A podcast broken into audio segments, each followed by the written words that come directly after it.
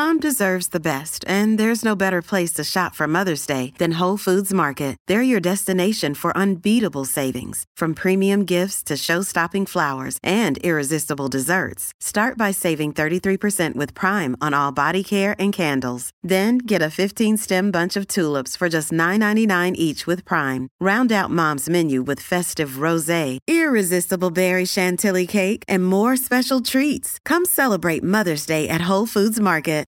This episode is brought to you by Shopify. Do you have a point of sale system you can trust, or is it a real POS? You need Shopify for retail. From accepting payments to managing inventory, Shopify POS has everything you need to sell in person. Go to shopify.com slash system, all lowercase, to take your retail business to the next level today. That's shopify.com slash system. Welcome to the New Books Network. Hello, everyone, and welcome to the New Books Network podcast.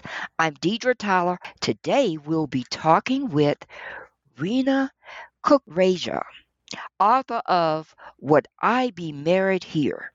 Marriage, Migration, and Dispossession in Neoliberal India. How are you doing today, Reena? Um, hi, good afternoon, Deidre. Um, thank you for having me on this network and the podcast. I just want to wish everyone um, happy July 4th. Um, I'm doing good and I'm really excited to be talking about my new book, um, Why Would I Be Married Here with You? Thank you for being here. Tell us a little about yourself and how you became interested in this project. Um, so, about myself, I am both a scholar and also a filmmaker and an activist. The idea about this book actually emerged from um, a research that I was doing for a documentary film on migrant domestic workers in India and the film is called Delhi Bound for Work. There, I found a large number of women were choosing to migrate to work in metropolitan cities within India as live in domestic workers. But then there was also what I noticed a an emerging trend of um, women um, agreeing to get married to rural men in remote locations of North India. And I found that really perplexing because it's a whole different cultural space that we are talking about. And that got me started thinking why are they doing this? Well, poverty is forcing them to go and work in metropolitan cities, and I can understand that. But why um, put themselves in these lives that will be culturally restraining? And that's got me to um, do this four year long research that then resulted in this book. Tell us about Northern India um, and the crisis of the shortage of women. Mm-hmm. Um, so, North India is very patriarchally conservative. Um, there's always been a historical tendency for son preference, where sons are preferred over daughters because of the form of patrilineal inheritance. Land is passed down generationally from man to man. And so, uh, boys are preferred as children because that's how the lineage continues. Um, societally, also, young men are seen as supporters of the families and the parents as the men age. So, in that sense, men have always historically been preferred. However, in this part of India, what has also happened is with the emergence of new reproductive technologies such as ultrasound scanning, so on and so forth, um, and sex select, you know, um, sex determination uh, through amniocentesis.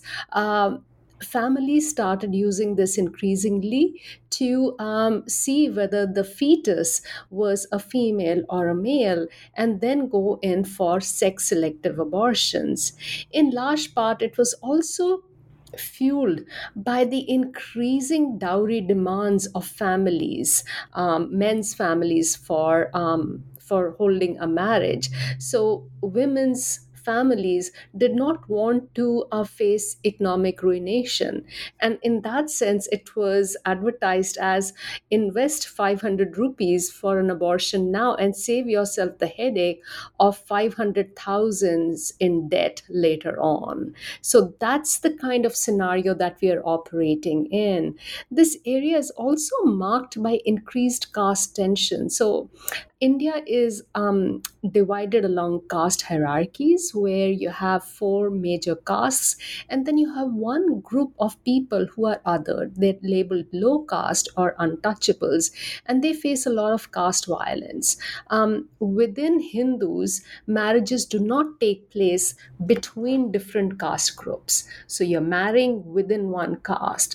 So the caste group that was conducting a lot of these sex selective abortions are those that have a lot of land.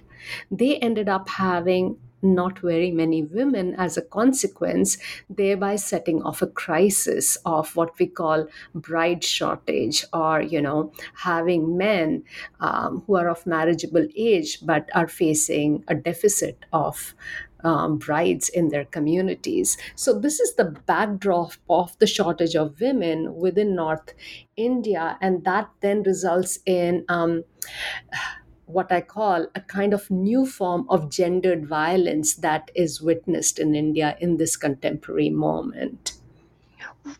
Well, you you wrote a lot about the women who were in the cross regional marriages. What was the common theme that you constantly heard? Um, that's a very good question that you posed. Um, the, the commonest refrain that I found, and which actually forms the title of the book, is Why would I be married here? If I had a choice, I would not have ended up as a migrant bride. It is poverty that forced me to be married here. How, you know, so the commonest theme is how poverty emerges as a powerful force that makes women from certain historically socioeconomically marginalized communities in, in India um, agree to these forms of new marriage making. And let me just elaborate a bit more on how transgressive this marriage or what we call the cross region marriage is. Um, as I mentioned earlier, marriage only takes place within one caste one caste group. It's very much like, you know, the fights that would happen between the Protestants and the Catholics, right? Even in contemporary India, um, if you marry outside your caste group, there's ostracism of the family, of the community. Sometimes the young couple are hounded and killed by family members in a way to reclaim what they call the family honor. So, this is the backdrop that's operating on one end in North India. On the other hand, um, we find that um, low caste communities and Muslim communities are um, more marginalized than ever before because of of neoliberalism and globalization that has accentuated um, the poverty of people.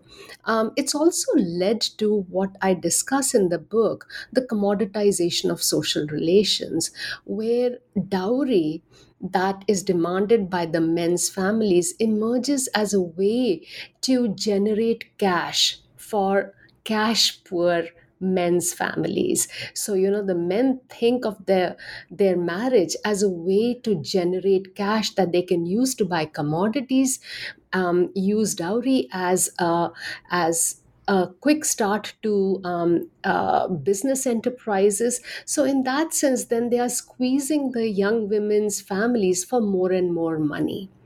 Um, however, what we find is that the women's families, very much like the men's, are impoverished. They're unable to meet the demands of the local men, thereby setting up this kind of gendered, what I call the matrimonial dispossession. Um, and, you know, what I found also was that the women said that we took this choice of marrying the North Indian men because um, this was the best option available to us. Um, we would not have been able to marry locally.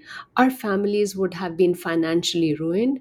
Um, our siblings would not have been able to eat anything. So, this was a strategic choice for us to get married. And so, you have to understand how patriarchy operates. Um, women internalize that marriage has to occur, um, whether it is with this man or, you know, locally or another man in North India. Um, and so, poverty becomes the biggest oppression. Um, and again, poverty as operationalized by the kind of neoliberal reforms that have happened in India since 1990 that have marginalized certain communities more than the other. Many of the women in your book describe marriage like a prison. Can you explain that to us? Yeah, and that is really unfortunate, the kind of living reality for most of the women who are um, migrant brides. I just want to make a small note that women traditionally in rural India or in India, um, very much like elsewhere, face constraints um, within patriarchal norms of marriage. They find themselves surveilled and governed by female members of their husbands' families. I mean, I'm sure you're all familiar with the stereotype of the controlling mother in law or the scheming sister in law. So, in this case, um, in the case of the migrant brides, very much like local brides, and I just want to add that I undertook a comparative analysis of local brides versus the migrant brides. And I found that the local brides too faced a lot of surveillance and controls within their own marriages. However, the distinction was very sharp when it came to um, migrant brides. Um, they faced harsher surveillance because the men and their families had given money to marriage agents or what we call brokers to broker marriages with the women from you know far you know the furthest corners of india. Um, and so the men felt that if these women choose to turn away from the marriage or leave them, then their so called investment, quote unquote, um, goes bad that they lose all their money eh, that they have spent in getting this marriage alliance. Um, and so they want to guard this investment by surveilling the women day and night. I had instances where women were um, locked up in the night in the room with their husbands and let out only in the morning. In one instance, I was staying with one family that had a newly arrived bride. They had two of their god, uh, dogs sit outside the room and, and and that was really disturbing. Anytime the women go out to pee or poo or even you know bathe they always have a female family member. Um, the breakdown of gender solidarity is also witnessed on the community level, where um, village women belonging to the men's family um, also surveil women. So, if a woman is trying to actually escape her marriage and catch a bus or, um, you know, go to the main road, she is cornered by the local women and then brought back to the family, and the family is admonished that you're not guarding your women strong enough. So you see all of that operating um, there. Um, the other way in which this marriage operates like a prison is um, the inability of the women to go and visit their family members, unlike that of the local women. And the men's families do that for the first three or four years till the women have the first child and then they hold the child as ransom to allow the women to go visit their family members alone the women are able to then visit the family members but come back um, because the love of their child drives them to reunite with their husbands um, and that's when the return of the woman happens is when that surveillance drops significantly till that time it is quite um, shackling. Um, it's a carceral regime and it's very, very claustrophobic and quite disturbing. However, to say that the women are trafficked is erroneous. The women um, get married out of their own choice. It's just that the way the marriage operates is is highly problematic and something that should not be condoned. Now, tell us about the father selling the daughters to agents. Who's more likely to, to do this? Right. And you know what? Um, I'm so glad you asked this question because when I started my research, actually, when I started writing my research proposal, I had the belief that um, poor families were desperate to sell their daughters for the cash that they needed. And, and you know, the very first day of my research, uh, I met couple of women who totally changed the narrative and said, We were not sold. We were married off in a legitimate manner by our families, and it's only our poverty that made our families agree to these marriages. And I wanted to test this hypothesis whether, you know, did I have a fluke encounter with these women or was there more substance? Um, and so I conducted extensive research in the communities from where the women come from. I did surveys and then I did in depth interviews with their family members, including their brothers, their parents. Um, community members, activists, um, community um, elected representatives. And what I found was that um, there's a very strong mythology that is circulated by anti trafficking groups that all women are married, that certain communities are more prone to selling their daughters and they are projected as heartless families. Um, and, and nothing is further from that, um, what I found. In fact, I had one woman um, very irately tell me, Look, I bore my daughter in my womb for nine months. I bore the pains of delivering her to life, and then I reared her to adulthood. And then you have the gumption to ask me that I married my, uh, sold my daughter. And she took out her slipper and she brandished it. In fact, I have a documentary where she's actually brandishing it. I mean, she said, Bring me the person who told you this lie, and I'll slap him silly um, to his senses. So, um, in fact, this mythology of selling is circulated more by one by the anti-trafficking groups and at the local village level um, in the men's villages by um, the marriage brokers who want to um, demand higher commission from the men. And they say that look this commission is all passing on to the women's families because they are wanting it to sell their daughters.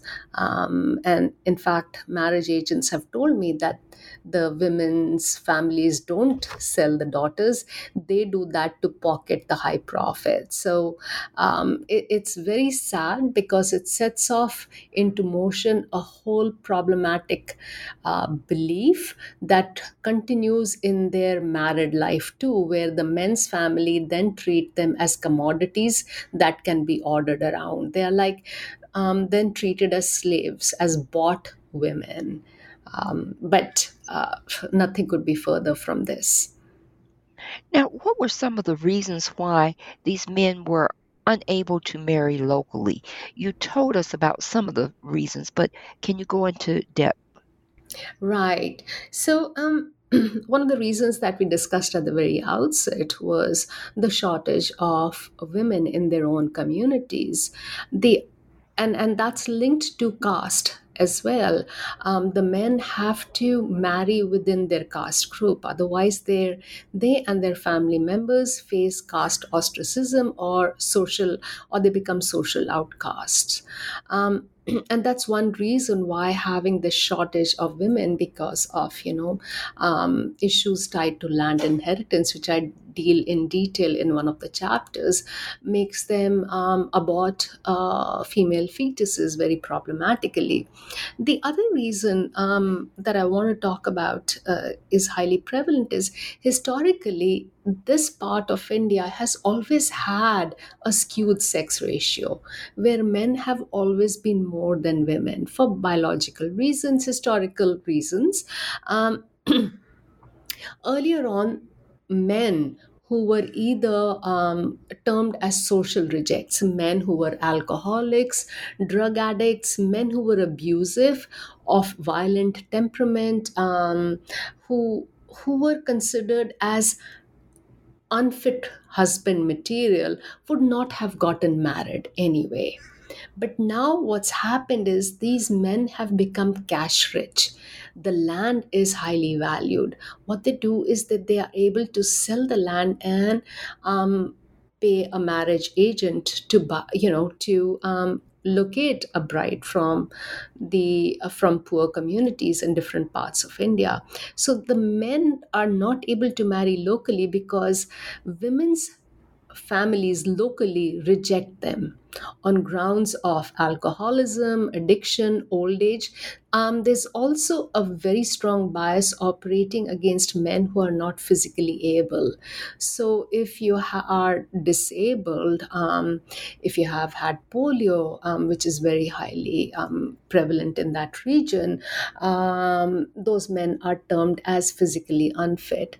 Men who are landless and poor or poorly educated are also rejected by local families. So you see a big pool of men who are locally rejected. Now, more and more families of young women realize that men have to be educated if they want better jobs. So they're not, ma- you know, willing to marry their daughter off to someone who's landless and uneducated because it then means that the woman will be living a life of poverty.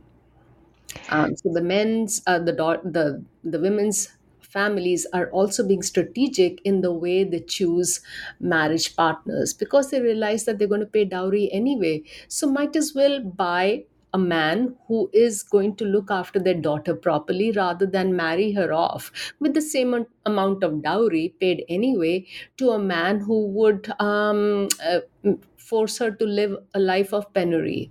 Am I making sense here, Deirdre? oh, here? yes, you are. Thank so you for what, yeah. Thank you for sharing that with us. Tell us the story about Veena. Her father married her off. Right. Veena is the first woman I encountered in the very first day of my research um, uh, in 2011. I met her in her own home. Her husband is a man from Haryana, North India. She is from an adjoining province. Um, she comes from a low caste community. Her family was very, very poor. And so um, I'd gone in having read stories about trafficking of women, selling of women, trade of brides. And so I met her and I asked her, um, So tell me a bit about your marriage, very much like you asked me. And she answered me very sharply that my parents have not sold me, they've married me. And she said, Baap ne becha na hai, ke ब्याह किया है मेरा and you know her poor family was poor and landless and so they could not afford to pay the dowry that was demanded by local men and they wanted her to get married um, and that's when another woman who had been married in Haryana and was in a similar cross region marriage, approached her family and said, Look, um, there's a man in my village who is looking for a bride and he's willing to overlook the dowry payment. So it will be a dowry free wedding. Um, all expenses paid. Um, are you willing to you know get your daughter married off. Um, at first count her father rejected it because he feared um, that her daughter his daughter would become a sex slave or that she would be sold to a brothel and be forced into sex work. And and that was an all consuming worry for many of the parents. Um, however her father agreed to the marriage, and so did she, on the condition that they come and investigate the family and the village where she was being married.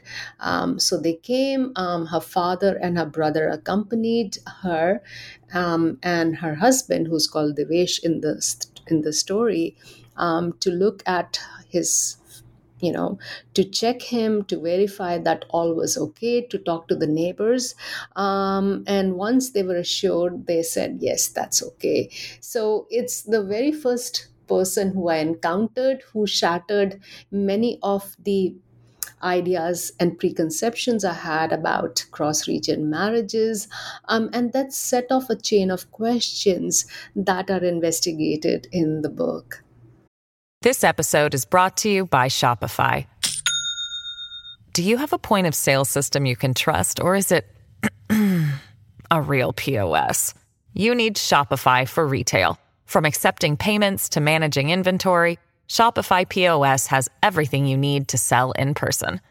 Go to shopify.com/system all lowercase to take your retail business to the next level today. That's shopify.com/system.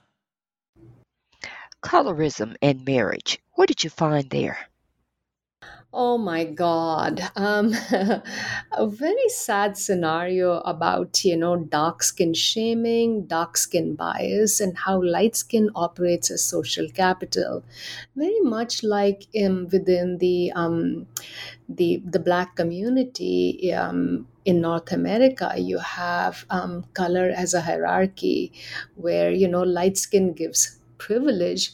What I found is that light skin also operates as as a monetary privilege and capital i term it as social capital for women um, and and again in the very first day of my fieldwork, I encountered a woman called Neetu. Um, she's the second woman I met, and she spoke about the gendered oppression of dark skin bias that is deeply prevalent in the marriage market, and it's also linked to caste discrimination. So, um, if you're dark skinned in India, within the matrimonial um, scenario, arranged marriage scenario, um, the families are forced to shell out higher dowry to marry a darker skinned daughter, unlike if it were a lighter skin thus setting off rivalries within the family where a lighter skinned daughter can afford can you know can be married off locally with lesser money but local men demand higher dowry for agreeing to marry a darker skinned woman. And, you know, I have this quote of um, a woman um, which still hold, you know, rings in my ears. She says, you know, life is so unfair. My younger sister, slightly less dark than myself, got married near a village, our village, while fate has tossed me here away from my family, my village, and the open air of my region just because I was dark complexioned. And local men demanded a higher dowry. And she goes on to ask this question if you want dowry, let it be equal for lighter skinned and dark skinned women. However, what I found was that. Um, this bias was so deeply rooted and so pervasive um, that uh, that young women as they came of marriageable age also started using these cosmetics that are touted as skin lightening. And so you know it opened up a can of worms about um, the cosmetic industry and how it profits from skin whitening um, uh, products that are sold as as uh, to poor women. And you know with advertisements saying that if you apply this for 15 days you will become more appealing as brides to be to young men and their families. And again colorism does not end at marriage because colorism is also dark skin is linked to low caste status. So even if you're an upper caste woman if you happen to be dark skinned, you're always called out as a low caste woman. That is another caste burden and caste oppression that is linked to skin tone. Um, so, for instance, my daughter is dark skinned. Um, she faces a lot of othering when she goes back to India.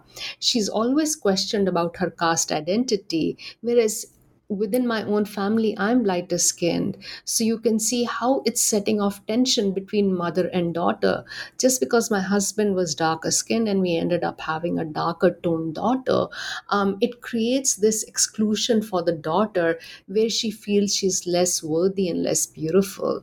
Um, and that um, is is a highly scarring um, uh, psychological thing for all women within the men's families when these dark skinned women end up as migrant brides they are ostracized and shunned because their dark skin is attributed to their low caste status. So the women um, are not allowed to sit equally with other caste women. Um, they have to eat from different plates. They are not allowed to join other community um, women because they're seen as as untouchable. So you see that discrimination, that dark skin bias, how it haunts them, and then haunts their children very much like what you see the dark skin bias as i talked about my own daughter it haunts their children too um, at, they are labeled as as low caste children of low caste um, women. Along with dark skin bias there's also this whole ethnocentrism that i witnessed in north india. This whole kind of chauvinism that people in north india are fairer and therefore civilizationally better.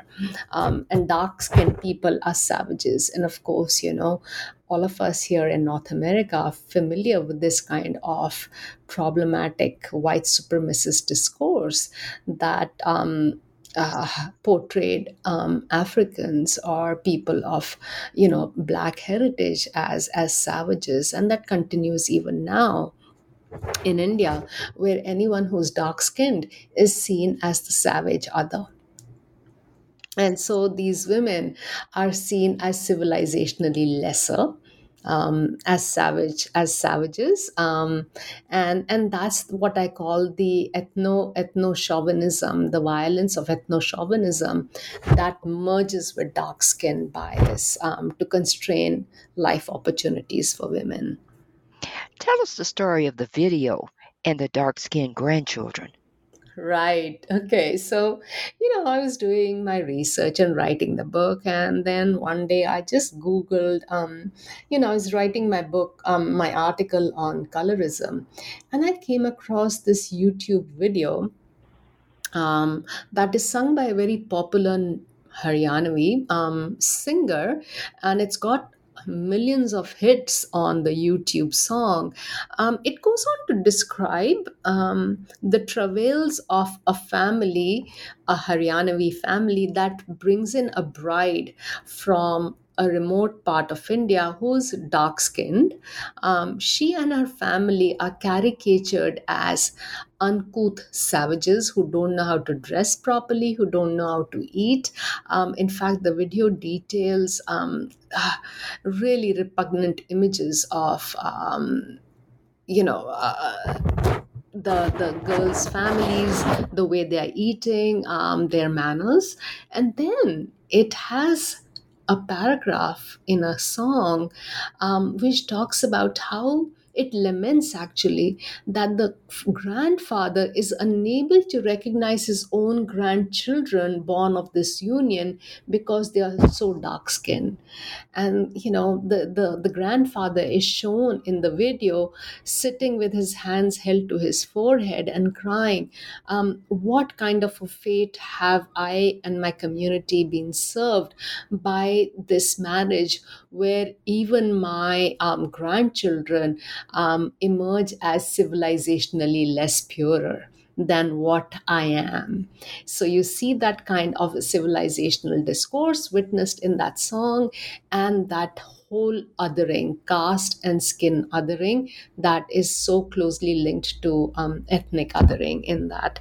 Um, and it's not uncommon to witness this in um, in the local communities where I interviewed um, the women and their families, I found this kind of a bias operating amongst um, even young kids. Um, racism is internalized, um, race ideology is internalized by children as they see their own parents um, exhibit this prejudice. So we had name calling um, done in playfields, in schools, where the children were bullied and pushed around and and um, were called out as as darkies. A very pejorative terms that were very problematic were used against them. And, and that's what the video um, documents, but from the side of the family that has to deal with this issue. Um, and I say this in an ironic way, of course. Live reality. Women in these regions of India, they have to get married. Explain that. Right. So, um, you know, when I talk about lived reality, I want you to understand. Um, people often ask me this question why did these poor women choose for this kind of a marriage that would damn them in many ways um, for all their lives, but also damn their children? And I often explain that I ask this question the women themselves. Um, we have to understand that patriarchy operates as a very strong force in all our lives. Um, it governs um, expectations about how women should behave. Um, families are forced um, to control female sexuality, especially as women come of age.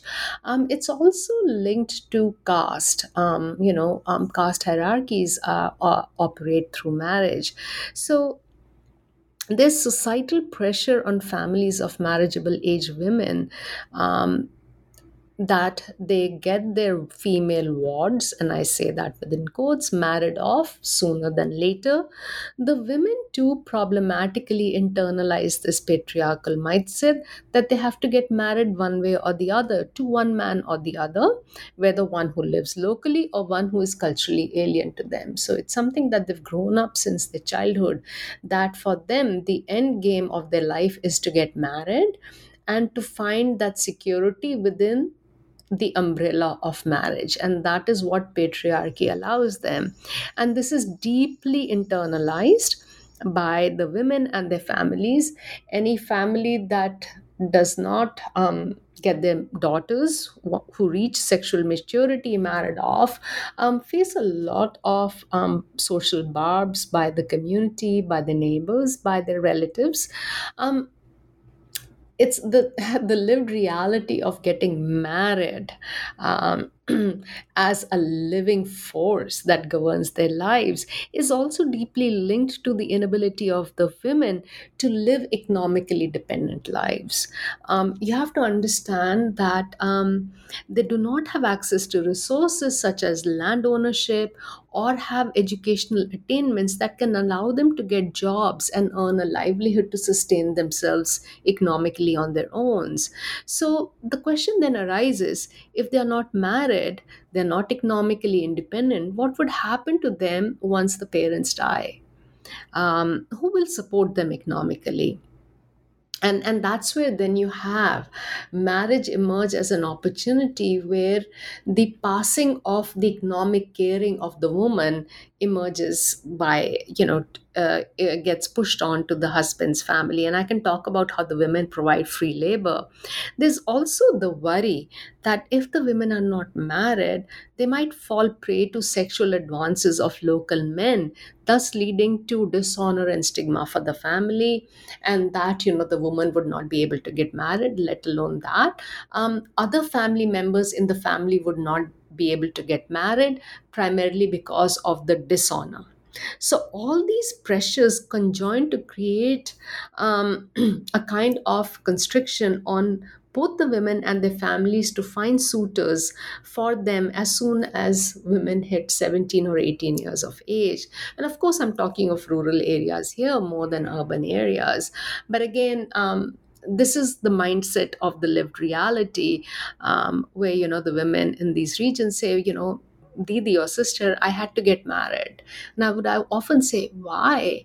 And these were the reasons that they would articulate. Um, and this is, and they would say, we made a tacit peace with the kind of compromise choices we had.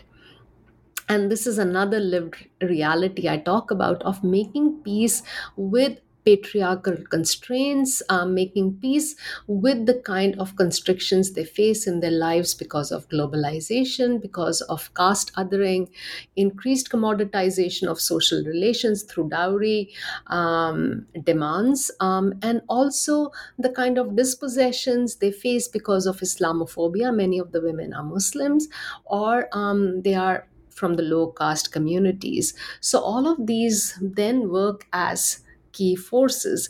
The other interesting thing, as a side note, is that women uh, make peace with it in another way by saying that this was my fate. this is my kismet or fate. This is what was meant to be. And I have to live this life. Maybe in another life, it would be different but right now this is what it is.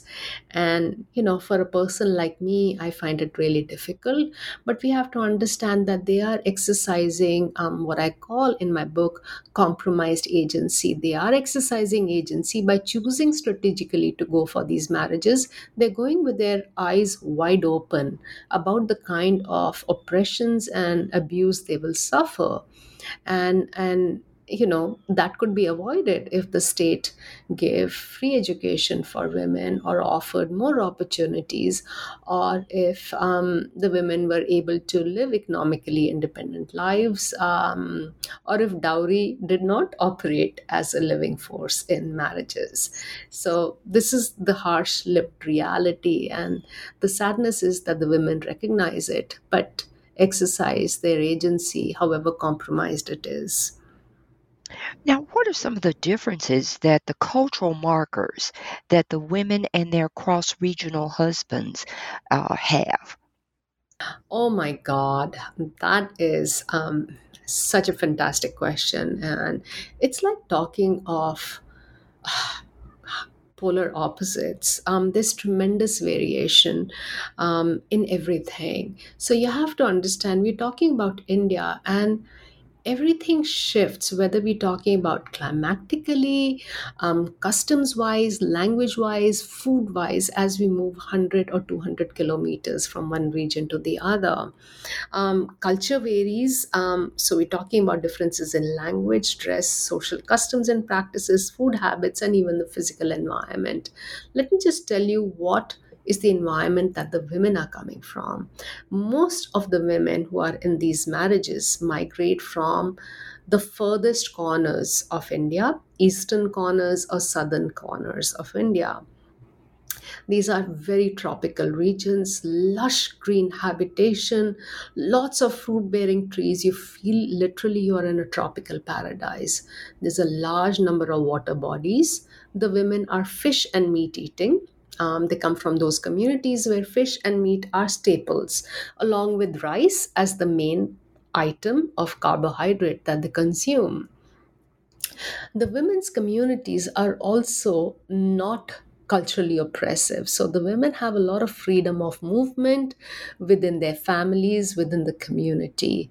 Um, there are a lot of women who are working um, and do not have the kind of constraints that they would experience in another community. So the language is also very different. Come, let's discuss the men's side, the cultural variation. The men, um, the North Indian community, um, are culturally very conservative. They are very patriarchally conservative and regressive as far as um, gender identity is concerned. The women in their communities are not allowed to move around unless there is a male presence. The women have to veil themselves totally not so in the women's own communities. So you know that's the biggest thing that the women find that they have to put um, a veil over themselves. And they say we can't even walk. And it's like uh, a kind of a prison that we are faced in. Um, the languages are very different. And that is the biggest first and the biggest and the first shock that they encounter. They're not able to communicate to the men and their families. They're not able to express their needs or desires.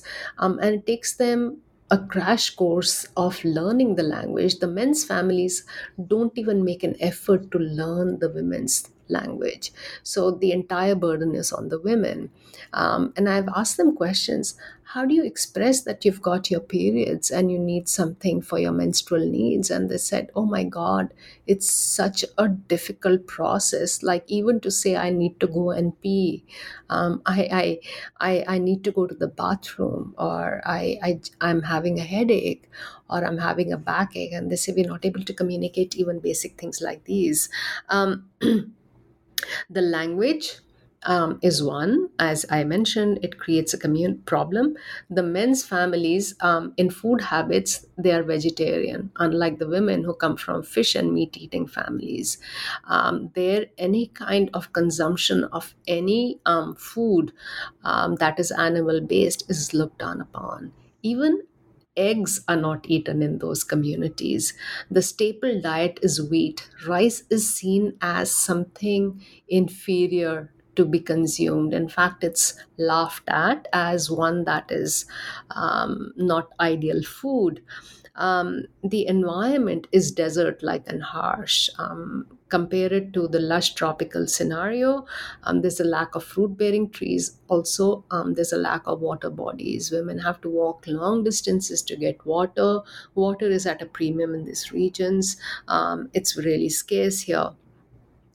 The dress is also very different. Um, and of course, the social customs and the practices that I talk about are absolutely different. They face far more regulation in terms of male female interaction.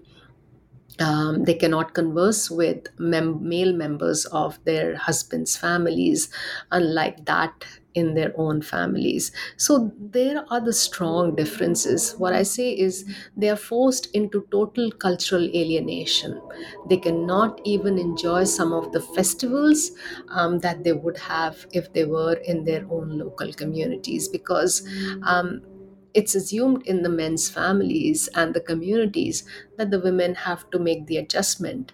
Um, and it's also linked to this kind of ethnocentric chauvinism um, that is prevalent in the men's communities that our culture and our society is civilizationally better than these women and these women should actually be grateful to be married here because then they are able to learn some better civilizational mores So, what is the overall message you would like the reader to leave with?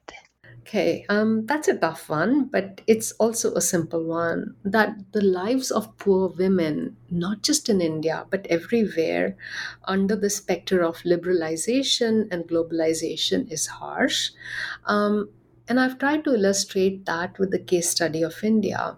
So, you know, what I'm saying is that this micro case study of India offers all of us a framework to understand how um, colorism, how neoliberalism, how classism, and other forms of social oppression work to constrain the choices of women and how these set into motion gendered oppression for women, particularly those who are poor. Um, not just in India, but across the world. And we need to understand that um, that women are trying to make peace with the worst options that they are set up with against their choice. Um, and we need to understand that they are trying to exercise agency and we have to respect them and not see them as poor, mute victims. Well, I've taken up enough of your time. Can you tell us what next project you'll be working on? Well, thank you for um, giving me so much time. Um, so, there are two projects that I'm working on. One is, of course, um, I'm looking at the children of these marriages, understanding how they are treated by the family members, by the community um, given the kind of oppressions and othering that these women face.